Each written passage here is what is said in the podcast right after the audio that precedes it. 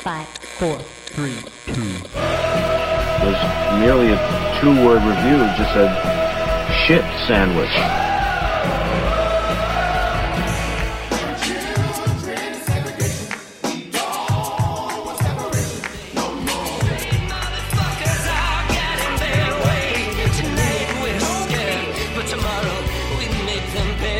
I just don't like music, alright?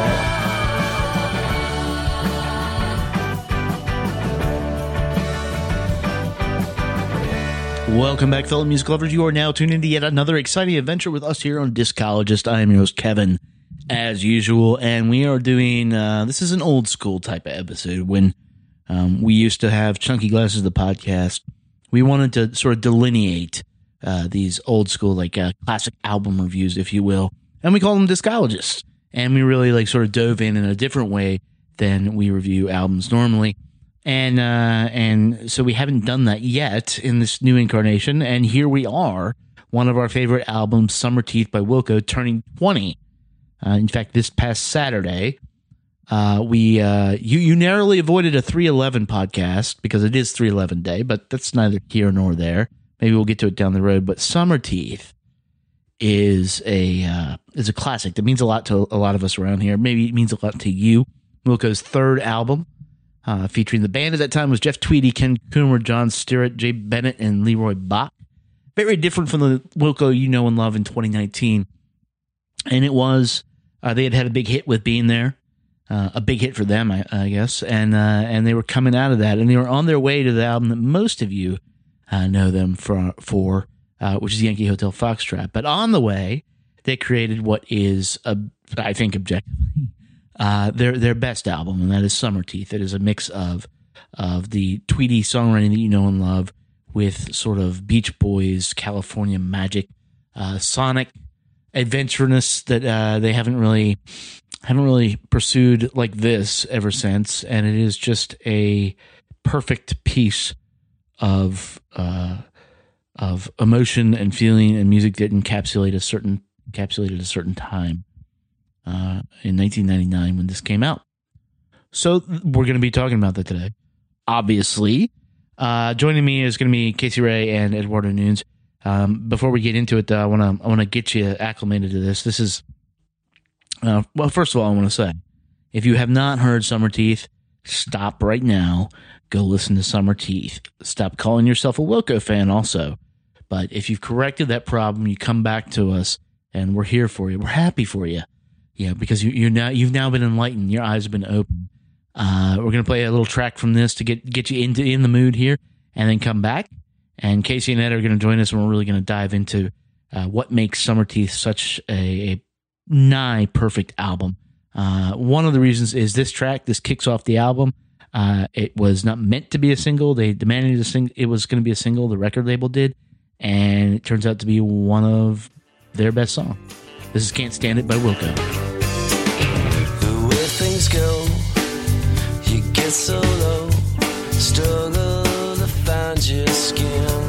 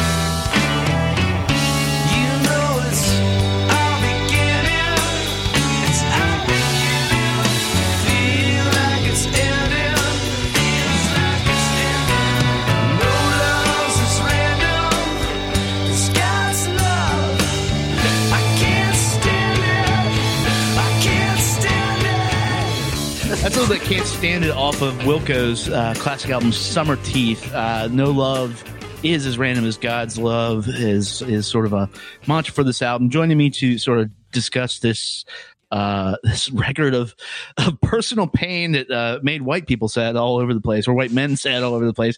Uh, Mr. Eduardo Nunes, Mr. Casey Ray, welcome back to the podcast. Hello. Um, you know, I, I don't think we're understating it when we say, at least for me, that this is one of the most important albums, certainly in Wilco's career, but I think in the modern, modern like indie rock era. Mm-hmm. Is that about sound about right to you guys? Sure. Yeah.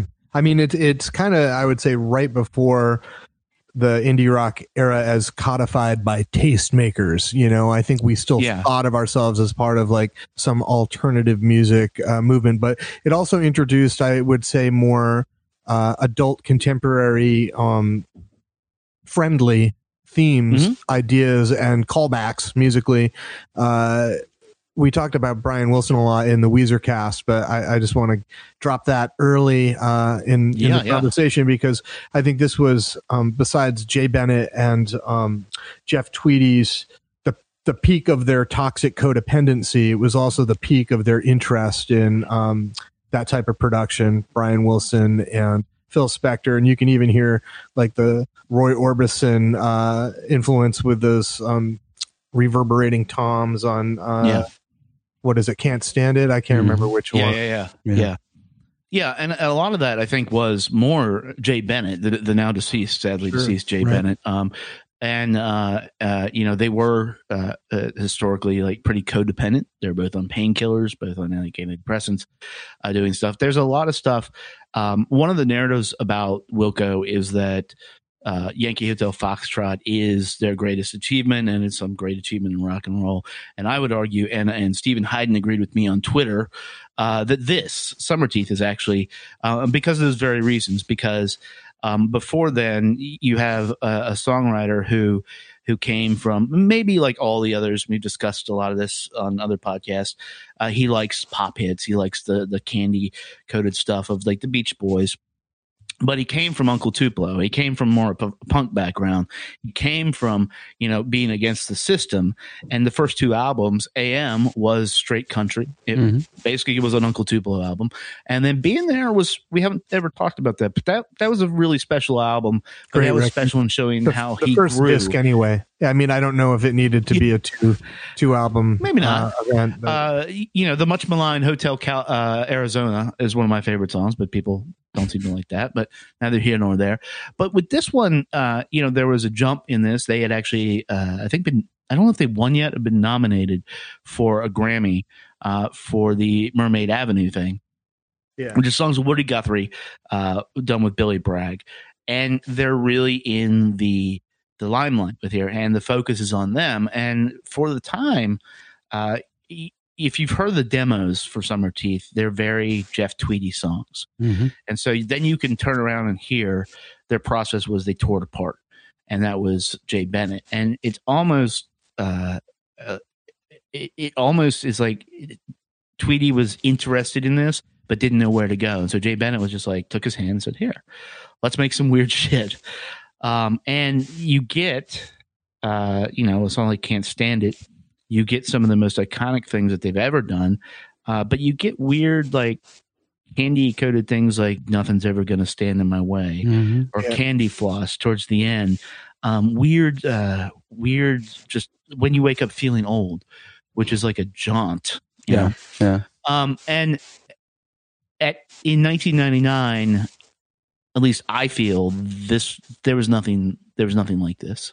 Probably not. I, I want to correct the record, and then Eduardo can uh, Yeah. run with it. But um, it wasn't "Can't Stand It" that had the big Roy Orbison timpani or, or tom kind of uh, fills. It was maybe all I need is a shot in the arm. Mhm. I was Oh, like yeah, hearing, yeah, that's I right. was we're gonna hearing it get in to. my head, like doom doom. Yeah, Well, I, I For mean, I think, I.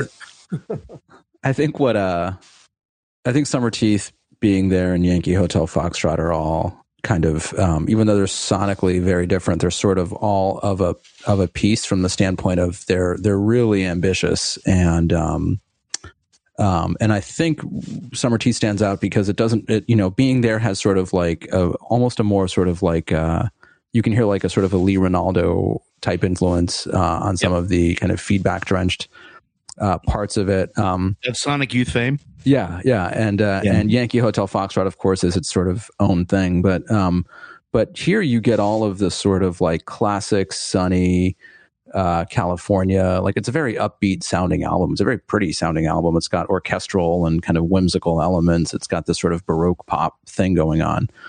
Um, and it's and it's to my mind out of out of those three, you know, I I, I like being there plenty, but um, I don't I don't know when I'm going to listen to Yankee Hotel Foxtrot again. I feel like it's been I- six or six or seven years. I'm probably I don't I don't foresee going back to it anytime in the near Yeah, future. same here. I I think Yankee Hotel Foxtrot was just a it was a serendipitous um, event or set of events that you know obviously started off with a crisis, and that was Right. our label's not going to put out the album. And part of the story of the album, I think, became the selling point for you know the NPR verse and the Yeah. New York Times New York Times verse and stuff. So Mhm. I think it, it enjoyed a cultural moment that was sort of carried on the back of uh, the story, but there was also, you know, some uh, additional emphasis on interesting production, you know, beyond what Summer Teeth depicted.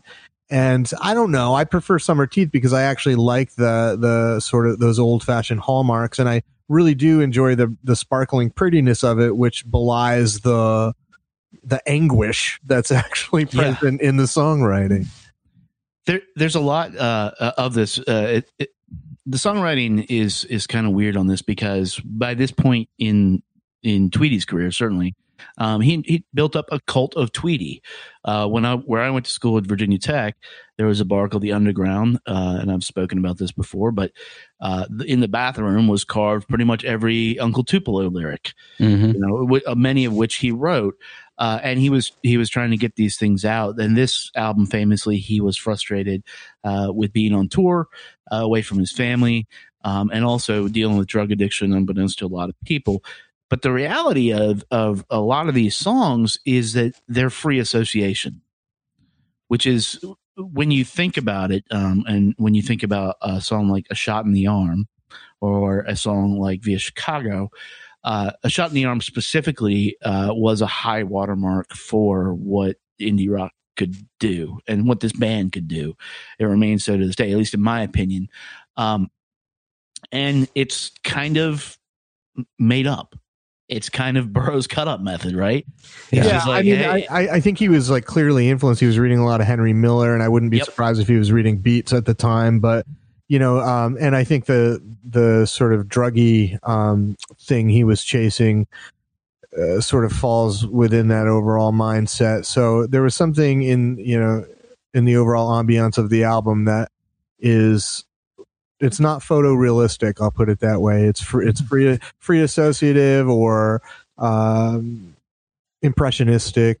I think, uh, but Yeah. at the same time, he does manage to convey you know some of the harsher realms of the human emotional terrain. Yeah, I I want to play a little bit of this because this is the um this first line is uh is pretty much everything, um or this first first stanza, first chorus or verse of this. Uh, this is a little bit of shot in the arm, and um you know I've heard lots of artists do this, and I I know lots of artists who strive to do this, and I don't think anybody's ever going to do it again. Ashtray says you were up all night when you went to bed with your darkest mind.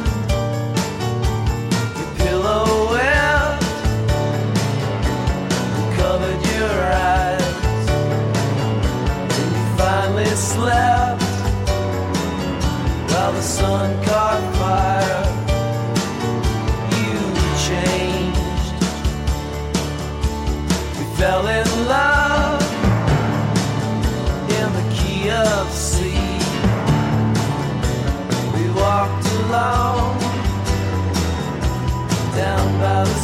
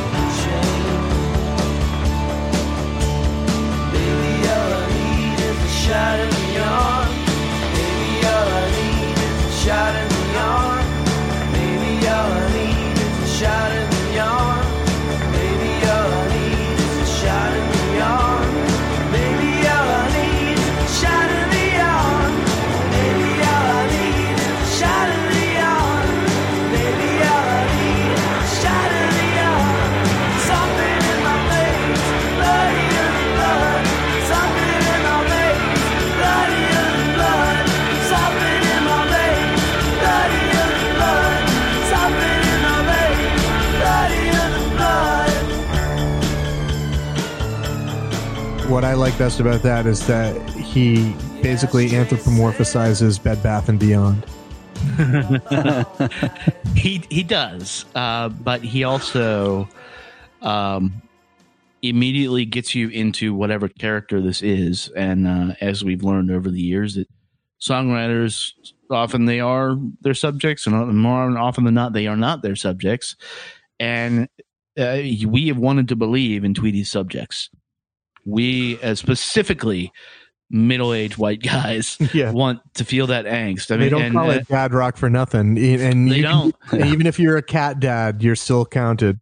you know and, and like there is no there is no like ryan adams for example uh without this type of thing um and and to his credit even though i think in latter years this this has fallen away uh you know tweedy sort of created this mode and uh, and he uh perfected it and to a point that like people just can't approach it like that's that's airtight the ashtray says you were up all night. You, Yeah. you know when you walk into a scene and you see that what's going Yeah. on. Well, he Well, didn't and then- invent it, but you know, like I mean, you can trace this like all the way back to like Phil Ochs and Bob Dylan and the sort of when folk music started to become impressionistic. Um, go ahead, Eduardo. I didn't mean to cut you off. Yeah, no, I was, I was, um, I was going to say that it's, um, you know, that that song builds up, of course, to that kind of climactic lyric of, uh, you know, what you once were isn't what you want to be anymore. Um, Yeah. and uh, And Mhm. maybe all I need is a shot in the arm. yeah, yeah, Is it drugs? Is it like is it a is it a illness? Is it like you need a fix? something, something bloodier than blood. right, Um, right. Yeah, And those and those two things exist in the same song. Yeah. Well, well, I think there's a there's like a, there's a sense of like there's a physicality to some of these songs, right? I mean, everyone kind of talks about "She's a Jar" and um, and some of the impulses behind a song like like "Via Chicago," but um, but but but there's like a really credible effort, I think, on the part of Jeff Tweedy to basically uh, burst out of kind of genre songwriting, which I think, however you think about everything up to and including AM, you know, there there's there there's a there's a conventional approach there, and I think Summer Teeth and, and Yankee Hotel are really where that kind of comes off a little bit. Yeah, you know what's really funny to me is that when I hear this record, I'm instantly transported back to a time and place where my life uh, might have felt like the narrator of those songs to some extent, so I can relate in an emotional way. And of course, that is you know trapped in frozen in amber. It's a memory now. So when I hear it, I wonder how it is that you know people can afford the luxury of being nihilistic in their lives like that. Because now I'm a grown ass person, and you know the the kids and you know the the real life. And I know Tweedy obviously has uh, weathered that storm within his family and is very much you know he seems to all outward appearances to be a family man or a guy who's you Yeah. know dialed into that. But it was hard won clearly, uh, at least going judging from you know what he's willing to relate to us on this record. But the drug stuff, that feeling of like youth that's sort of maybe starting to get in the rear view and that one last party and let's burn it at both ends. And what's it really costing us ultimately in terms of our uh, relationships with other people? That it's a real cusp uh, kind of quality. You know, uh, a person's life is changing and their art is reflecting the uncomfortableness of that change. And when I listen to the record, it, it really kind of reminds me of a time in my life where maybe some of those things were also true for me. Yeah. Yeah, and that that's that's why it's persisted. Well, it's interesting too. I mean, Kevin, you talked about the um, the the Mermaid Avenue albums, the Billy Bragg collaborations, which was because I'd been at um, as we've talked about, like because I was an uh, intern at Smithsonian Folkways Yeah, yeah. summer of '98, and they had just put on a big concert for Harry Smith that uh, that Tweedy and Bennett played at with Roger McGuinn uh, and a few Oh, other wow. people. Wow. Yeah, there's uh, there's some great recordings of that um, that Folkways actually released, but. Um, but so my first real exposure to to to Wilco was because I didn't I hadn't I didn't know Uncle Tupelo, but I subscribed to No Depression like any self respecting banjo player in the nineties. Yeah. And um, and this guy Jeff Place at Folkways, who is basically the resident like know all curator, archivist, um, you know, savant guy, um, had been working with with Bragg and, and Wilco on the Mermaid Avenue stuff. Um, and um, he was he was basically he like most weekends that summer he was going he was being flown somewhere to see Wilco play, and he would come back and say, you know, they're they're doing something really weird, like they're about to break through this wall that I didn't even know was there, and they're gonna you know they're they're coming out with these new sounds, and and and stuff's gonna be different going forward. Um, Yeah, and and I think it you know these these two albums, but this one uh, especially, um, they they obviously learned a lot by just finishing Woody Guthrie songs, which is kind of what they did. Yeah. And uh, they applied, you know, whereas Woody Guthrie songs were essentially just all about fighting fascism, they're for you know the good, you know, the the greater cause, and he applied a lot of that to uh, talking about like the inner cause, like fighting fighting yourself. Um, you you take a uh, and there's some very sweet moments on this where that happens. You you you know you take a lot of doubt.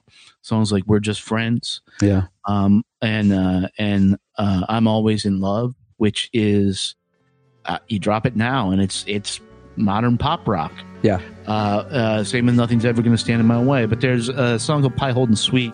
In the beginning, we closed our eyes. Whenever we kissed, we were surprised to find so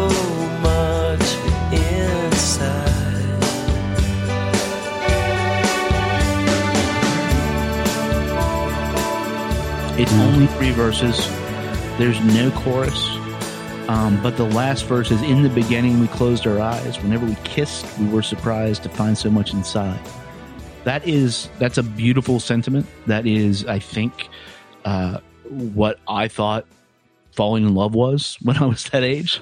Yeah. Right? yeah, You know, uh, it's like because you don't know, you're unsure of yourself. Uh, you don't, you're unsure of your place in the world. You're unsure of that other person. And then when it, when you make that connection, all of a sudden, like, wow, like this is you're you're connected to something much bigger. Mm. Yeah, connecting to something much bigger is really powerful, and we maybe we're a little too dismissive of Yankee Hotel Foxtrot because when I think of that record, I think of the song Jesus Etc., which encapsulates, I think, Yeah. the the tear that we had caught in our throats after 9-11 and we and it and we don't really know why that song seems to relay those feelings that they do for me and I and some of the people I've talked to, it seems to uh, have those echoes the rest of the album, I, I can't really think of anything that I truly love. Whereas Summer Teeth, I, you know, from the first needle drop or whatever, I'm in. And every song, you know, I can not listen to it for two years, three years, four years. And I put it on earlier this morning and I was like, oh, and then, oh, yeah, ooh, yeah. Yeah, yeah, yeah, yeah. That that association I think is important with 9/11. Uh, you know, because you know the, even the the the the album cover of uh of Yankee Hotel Foxtrot is these two towers in Chicago. Mhm. Um, and I, I think what you're referring to though is something that he really found here, um, and and embraced. Like, th- y- y- if you read articles uh, or interviews with him back then, people are like, they think you're a god. It's like the Clapton is God thing, you know. You're this guy, Tweedy is, a, you know, and he never really bought into it. But I think somewhere along the line, and maybe it was the drugs, uh, maybe it was self loathing, I don't know. But he decided that he was this guy. He did, and, so he I got uh, yeah. I have a little story about that, and it's like not really that big of a deal, but um, Yep. A, friend of mine uh, and I wrote for a magazine called Signal to Noise, which was kind of like the American version of Wire magazine. And it was published for a bunch of years, and it was essentially a journal of um, underground, uh, experimental, improvised music. You know that side of the universe. But it was Yeah. the one for the for the states. And my friend uh, had written a review of Nels Cline's brother's work, Alex Cline, and Nels had just joined the band. Alex Cline does amazing work, by the way. He's he's fantastic. Yeah. and I love him too. Um, but that sort of got us into uh, a Wilco show. I'd already seen them on. I saw them on the Summer Teeth tour. I think I saw them on AM. Even you know they just used to come through Oh, yeah. town. Um, but anyway, that got us backstage at the show, and you got to, you know, meet Nels Cline, which is really special for me, and uh, spent some time talking to him, and then later hung out with John Stirratt, you know, at a bar for most of the Mhm. night. But Tweedy was there, okay, and he was, um, he came out and he just sort of sat in a chair, and he kind of just glowered, the whole time. Like everyone else was being real like nice and friendly and stuff. And um he just was sitting there glowering and then he went away. And everybody else went out and hung out and had a great time um, but we didn't see him.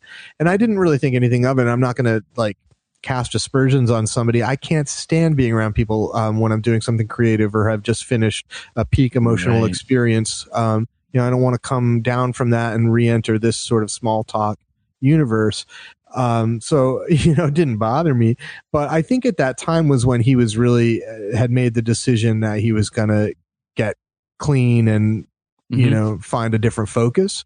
Uh, Yeah. So that struggle kept kept on for a little while after uh, Summer Teeth and Yankee, for sure. Yeah, and, and you know, I've, I've always considered Jesus, etc., to be sort of a remake of How to Fight the Loneliness, Right. And Yeah. which is a wonder, which is a wonderful track. And um, uh, but again, it is more uh, insular than anything like that. Instead of instead of speaking to the audience or, or another person, he's sort of all, all these songs are about talking to himself. One of these.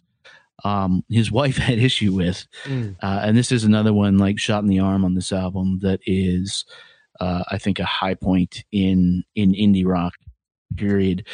In later years, uh, when Nels Cline joined the band, Mhm. uh, eventually, um, it, it is uh, it's it's like seeing a Type Seven Phish Jam, Eduardo.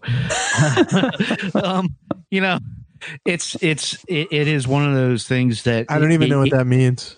it it, it, it, it it takes it takes the noise that he explored on some of the tracks on being there and like laser focuses it into uh this bridge that then opens up into uh, a hook Mhm. like and and it's it's insane but it, it starts and with something and maybe this is important to the me too or in the me too era with a line that i- not very good and is not and it's misogynistic as shit uh, in, unless you look at it through a noir lens but uh, i'll play a little bit of it but it's it's via chicago I dreamed about killing you again last night, and it felt alright to me.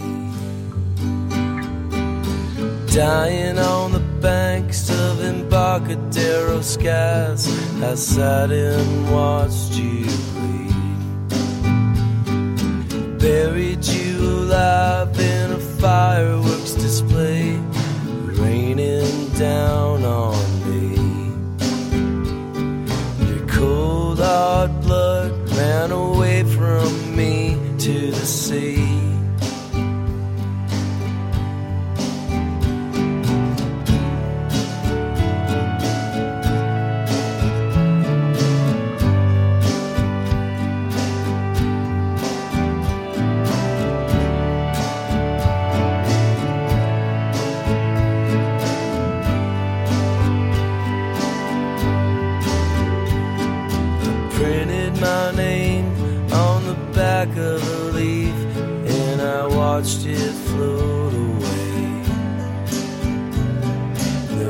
Had in a notebook full of white dry pages was all I tried to say. But the wind blew me back via Chicago in the middle of the night.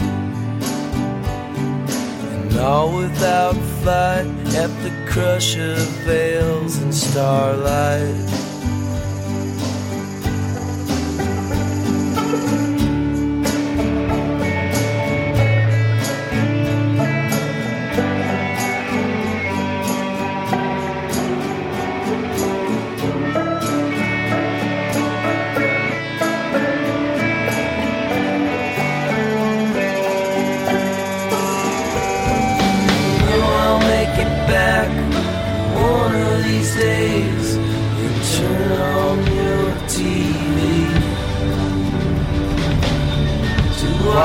man with a face like mine being chased down a busy street.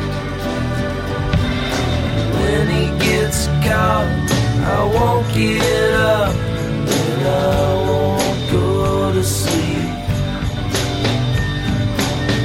I'm coming home, I'm coming home. Via Chicago.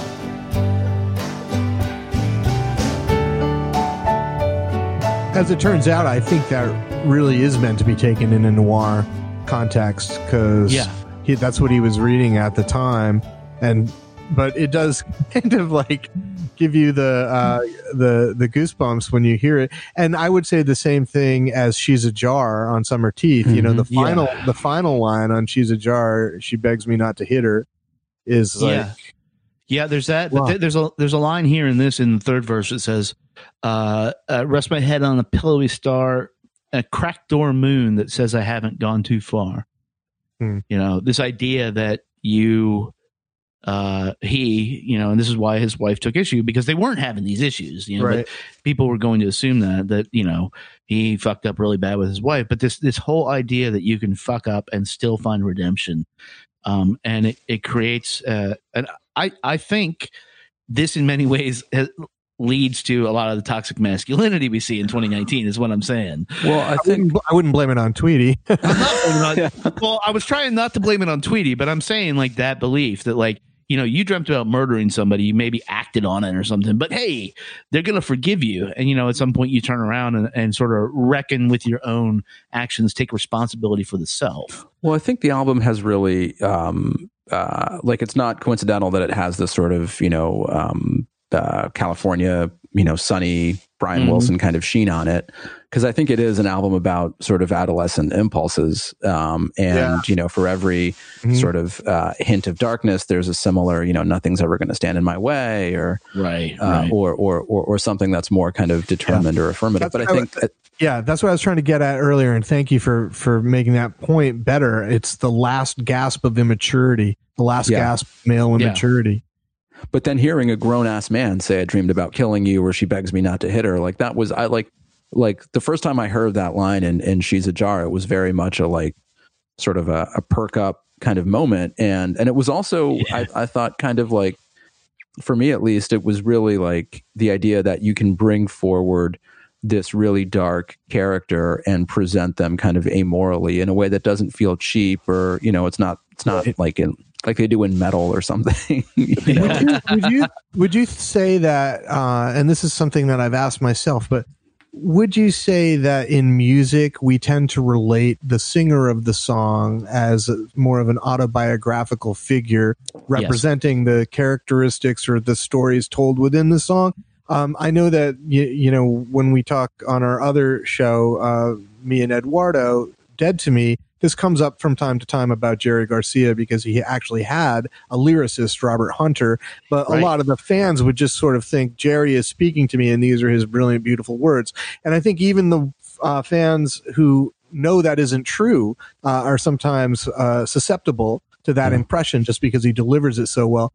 But obviously, Jeff Tweedy wrote these lyrics himself. That doesn't mean they're autobiographical. And yet again, this is your yearly reminder that artists probe their interior, uh, you know, for ideas that might exist within their subconscious or come from uh, outside Yeah. of themselves, and they channel those into songs. It does not mean that they are the person or uh, uh, referenced in the song, or or that the events of the song are biographical. Right. The song, the song "Elephant" did not happen to Jason Isbell. He has not. He, has, no, not, he has not lived that. well, uh, I don't know. Maybe it did. um, that's, uh, but but yeah. So and he's Tweedy is on record saying that literally this is almost a literal like call and response. He says, "I dreamed, dreamed about killing you again last night," and he's like, and that line felt all right. and he left that right. response in, in the Right. in the thing Yeah, because funny. it did it. It didn't mean anything to him, and and he knew that it would mean something. And I and I think uh, great artists. I also think that's the eternal like chasing down being Bob Dylan for artists, right? Because that's what that's Dylan right. Mm-hmm. does. Nobody knows who the real Dylan is. is. Right. Like, masks uh, all the way down. yeah, it- it's masked all the way down. And and I don't think anybody in modern music has been able to pull that off. Uh, Tweedy sure tried, um, and and uh, along the way, he I think he abandoned that. You know, now he's he's a friendly dad rocker. Yeah. you know, so, and, and, so and there's, I think there's something uh, th- that is biographical in there, though, too. Obviously, and I think he would cop Sure. to that. Like some of the emotional struggles that he was dealing with, definitely make their way through the song through, you know, I, I guess more circular means or more impressionistic uh, means. but at the same time, when he got healthier, and Kevin said, you know, he he sort of got his shit together. That's when maybe some people started thinking that Wilco was getting boring too. You know. Well, I was about to ask that Yeah. question because, you know, Wilco's post like Ghost is Born output to me is just a blur. Like I sort Mhm. of don't I can't really name a lot of songs from Doesn't after mean that. that. there's not some good stuff here and there, but yeah. yeah. I, I would argue Sky Blue Sky is their last great album, and I think um, you know there's ten years, just about there's eight years between that and Summer Teeth, um, and and that is, is something I wanted to discuss actually. When uh, obviously it's not fair for anybody to criticize an artist, but like, you got clean and now you're boring. Um, it's also can be true that that happens. you know, It can Um, also be the- true that the other genius in the band, Jay Bennett, uh, got booted out and then died. So yeah yeah it- that that can be true too and and so there's a lot that goes into it but um the question then becomes is did the drugs that uh, Bennett and Tweedy like were on and the tensions those caused like create summer teeth or was it the people is it the situation or is it is it true artistic expression and I, I sort of struggle with that on albums like this because a they're so meaningful to me I do view this as autobiographical like this is, you know, back in the day, like Tweedy was like my superhero. You Mhm. know, he's like Captain America of rock and roll, and and and I don't hold that uh, view anymore of anybody, but I sure remember what that felt like. Mhm. And and so when he gets off the drugs, and all of a sudden it starts getting boring, I'm like, uh, yeah, it's, it kind of breaks your heart. Well, I mean, I think I think there's plenty of you know there's there's um there's counterfactuals there, right? There's plenty of artists who sort of sober up and don't and kind of you know don't lose their their creative spark. Um, there's um in Kristin Hersh, holy shit, there's an artist who just like solved a major fucking psychological issue and is apparently still able to write and perform, which uh, had not been the case before. Um, I, I, I, you know, I, I really do think there's something to be said, and and and maybe this is kind of picking up on some of the themes of um of of Casey's um story is that there's like like Tweedy has a little bit of a case of frontmanitis at the time at, at times, and yeah. you know he couldn't get Especially along with anyone named Jay. Like if you were in a band with him and your first name was Jay, like you were gonna like it was gonna come to a bad end, right? Um, and and I it, it's it's uh it's really interesting to me how on this record, like even now when I listen to it, like the music, the sounds, um, the effects, it all feels totally effortless to me. It all feels tran there's there's like two Yeah. or three spots where like I can hear someone making a decision to do something. To Yeah. like, oh, let's drop a bridge in here and let's put sort of a little like George Martin You're right. esque. For a record that is this much uh, of a toy shop, uh, you know, throwback toy shop psychedelic record or, Yeah. a, or a Baroque record with those influences, you can't see the wires. And it's really Mhm. great. yeah, Yeah, and, kind of the, the illusion is real right from the outset. It's yeah, beautiful. yeah, absolutely. so how how how do you think this influenced like other artists because this is sort of a hole and there's a lot of 90s indie rock uh the lesser known bands it's just a hole in my experience and um and uh but there's like baroque pop on this which, which became the rage in like the mid 2000s Yeah. Well, yeah, I think was- Athens. I think the Athens, Georgia, yeah you know, scene clearly uh, was and again, that a lot of that was co- concurrent or pre-existed Summer Teeth, like the Elephant Six um, correct roster. that- were that's sort of what i was getting at but it opened the door for Apples in Stereo to sort of have more of a moment than they would have otherwise. Maybe might have for sure. yeah. Yeah. yeah and uh, i mean can you think of any bands that directly like benefited or even just became bands because of this You know, I, I think you'd have to break that influence down into uh, constituent parts, right? I mean, uh, Okay. at the at the top level, there's just the songwriting, which is so sublime and so rare uh, Mm-hmm. that you have to be really, really great to be even be in the ballpark of comparison. yeah and that's just something that you know Tweedy at the top of his form he had, and and and it's not something that you find everywhere. You can aspire to that level of song craft, but you might not make it, and and thereby that's why we're not talking about you on a podcast twenty years later or whatever. yeah yeah Um, yeah But the the more um, emulatable aspects, which I think are the the production choices and the arrangements that um, you know there's there's influence that can be can be taken from this record in that regard. But at the same time there as you mentioned kevin that sound seemed to be having a moment and isn't necessarily the uh, current flavor.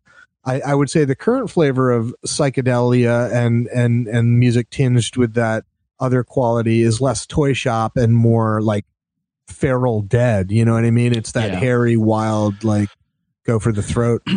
I weird, side it, weirdly, which I weird- also love. yeah, yeah. I, I weirdly feel like a lot of uh, Father John Misty's stuff is is equated. that might sure. be true. Yeah. That could be true. You know, but at the same time, there's also Randy Newman in there and other kinds of Well, sure, arch, and that's why. uh, songwriters, like even Donald Fagen, but you know, obviously not as um as uh uptight. Well, yeah, the, the the the Sparklehorse album that came out a year after this, I think it's a Sure, wonderful yeah. life to me. The synths really remind me of um of what you hear here sonically, and, And- so I think that's and around that same time, bands like Grandaddy, they were they were doing Yeah. a more sort Yeah. of uh, Lost in Space version of it, but uh, absolutely they're of I think they're they can be situated not only in terms of the era that they came from, but in terms of their aesthetic. um, like we've said, you know this. Uh, the world didn't know about Wilco on Summer Teeth for real. Uh, I, I mean, I, remember presenting this album to friends, and they were like, "What the fuck is this?" And well, who the fuck are you? and how do you not know what this is? And then I play it for them, and they're like, "Whoa, this is like all these things." And they would name influences on it, and that I didn't hear. And um, and then you know, by Yankee Hotel Foxtrot, that's when they became you know the biggest, arguably the biggest band in the world at that time. yeah. Um, You know, I could always tell like when when shit like that hit the mainstream, like they people would hear it on NPR or it would be in the New York Times, like I mentioned, because then they'd come into the record store and uh, there'd be people who just normally wouldn't come down into your like freaky high fidelity Yeah. uh, basement record store and they always looked a little bit lost and maybe were Yep. a, a little bit grayer than the normal crowd my favorite was when uh, OutKast won i think their grammy uh, the the blue hairs would come in and they'd say things like do you have that album stan Kanye by, by OutKast Stanley But you know, you'd see nobody- it happen like it would happen with like Norah Jones or David Gray. uh, You know, Yeah. there's a whole host of bands, and and it was around that general era, I think that um that Yankee Hotel Foxtrot came out, and you could definitely see the NPRing of Wilco. yeah but when when they when that happened though people weren't coming in and asking for summer teeth that's sort of my point like it, it you You're know it's it, it's celebrated now but like people who who really the first time they heard uh wilco was yankee hotel foxtrot i was like that's cool and all but you're not really a, a real wilco fan um, Right. because you have i think you have to celebrate this album more than anything else in their catalog to really um claim ownership to that uh, Yeah. and, and and you know and look that's shifted over the years um there are people weirdly that came to him in sky blue sky when Nels Cline gets in the band that's a whole different vibe and and and look that's valid i guess Mhm. Yeah, I Um, think they probably became more of a, a, a live band that has a Oh, yeah. interesting, awesome repertoire to work. Um, you know, I think back to all those times I saw Wilco leading up to Summer Teeth and Yankee Hotel, though, and I don't really remember that many of them. Probably because I was like drinking and drugging as much as the guys on stage were. Yeah. So Yeah. well they, of they were a mess they were a weird that mess during the some of us are still here. You know. yeah yeah Right. that, that that was the thing now they're like uh, honestly people uh, sometimes consider them a jam band uh they're jam They're, they're not far off. Like I could see, Yeah. uh, you know, Bruce Bruce Hornsby is definitely going to end up playing a set with them at some point yes Yeah. yes exactly if he But- hasn't already. But back then they were not. Back then they were just like these punk ass kids Yeah. and and messed up on drugs and like you know getting angry and yelling at people. There's so many tapes of Jeff Tweedy in this era yelling at the audience. Yeah. Yeah, That which- changed. does does he still do that?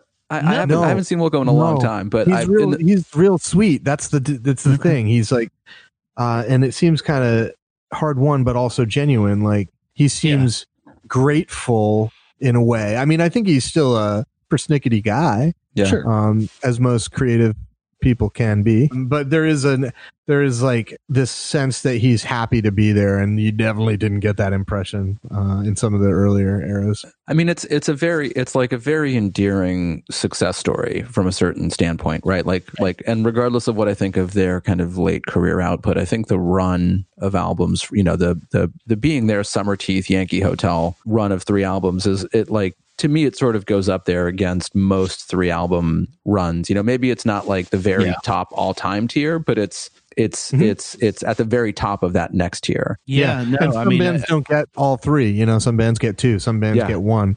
You yeah, get th- none. th- this is a generation too. Uh, keep in mind post REM, because REM had the very similar similar experience, um, and then they and then they hit the big time with Document. Mhm. you know, and then they really hit the big time with Green. That, that's Right. that's for that's for a whole other podcast. But uh, yeah, I, I think this is. I hope everybody listening to this, or my hope is that, that everybody listening to this podcast right now has experienced summer teeth and aren't just listening to us because they like to hear us yap. Uh, yeah, if, you not, if you like Wilco and don't know Summer Teeth, like what like what like what are W- you doing? WYD, what are you doing? um, but uh, I think you can go and and uh, find even you can stay a Yankee Hotel Foxtrot like stan and still enjoy this because you'll see the seeds and better versions of the songs on on this. But but Yankee Hotel Foxtrot has all these moments that sound great artistically and musically, but what they don't sound like is a band playing its heart out, right? It's a Yeah. very like restrained, careful record. Right. And this is more joyous. This is more It's all. It's also filtered through Jim O'Rourke, who is a big part of Yeah. uh, you know, the assembly of that record, and Yep. and it definitely has more of a committee vibe. A committee that has impeccable aesthetic uh, taste and a real deep history of uh, you know music to draw from, but it doesn't feel like a band in the same way. You're right. Like, Yeah. although at the same time, you know, you read about how um, Summer Teeth came together, and it really was the Jeff and Jay show. Mhm. Mhm. Um, so who knows?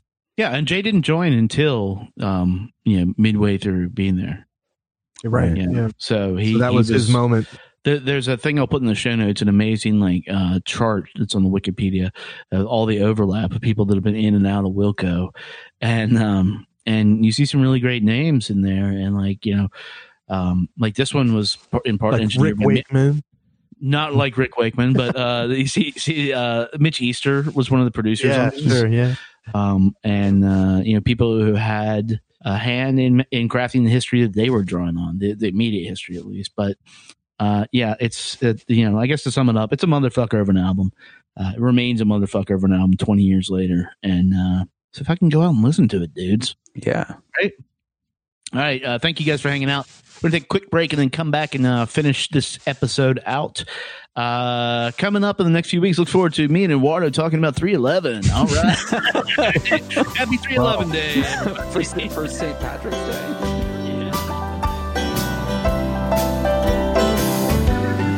When you wake up feeling old, this piano with souls, some strange purse stuffed nervous with gold. Can you be where you be?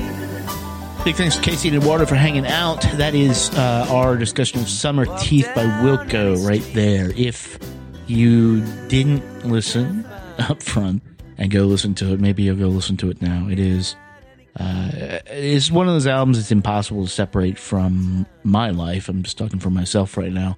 And a lot of people feel that way. Wilco occupied a space in the late 90s and throughout the 2000s uh, that very few bands uh, get to occupy and uh, and they used it well. They didn't squander their power. Uh, they're a different thing now. Uh, they're an equally enjoyable thing, just in a in a very different way. So so hope you enjoyed that. And uh, here's to Wilco for making. They uh, you know if they had done nothing else, they made Summer Teeth, and that's why we're still talking about it. That is the end of this episode of Discologist. You can find us everywhere on the internet at, at Chunky Glasses on Twitter and Instagram because we're Chunky Glasses podcast. There's no at discologist yet. Do I need it? You guys let me know. Uh, and and then we're going to be uh, at www.chunkyglasses.com, and you go there. You're going to see all the podcasts. All now 400, I think, and eight episodes of Discologist are up there uh, for your perusal. You're also going to see our uh, live team operating out of Washington D.C.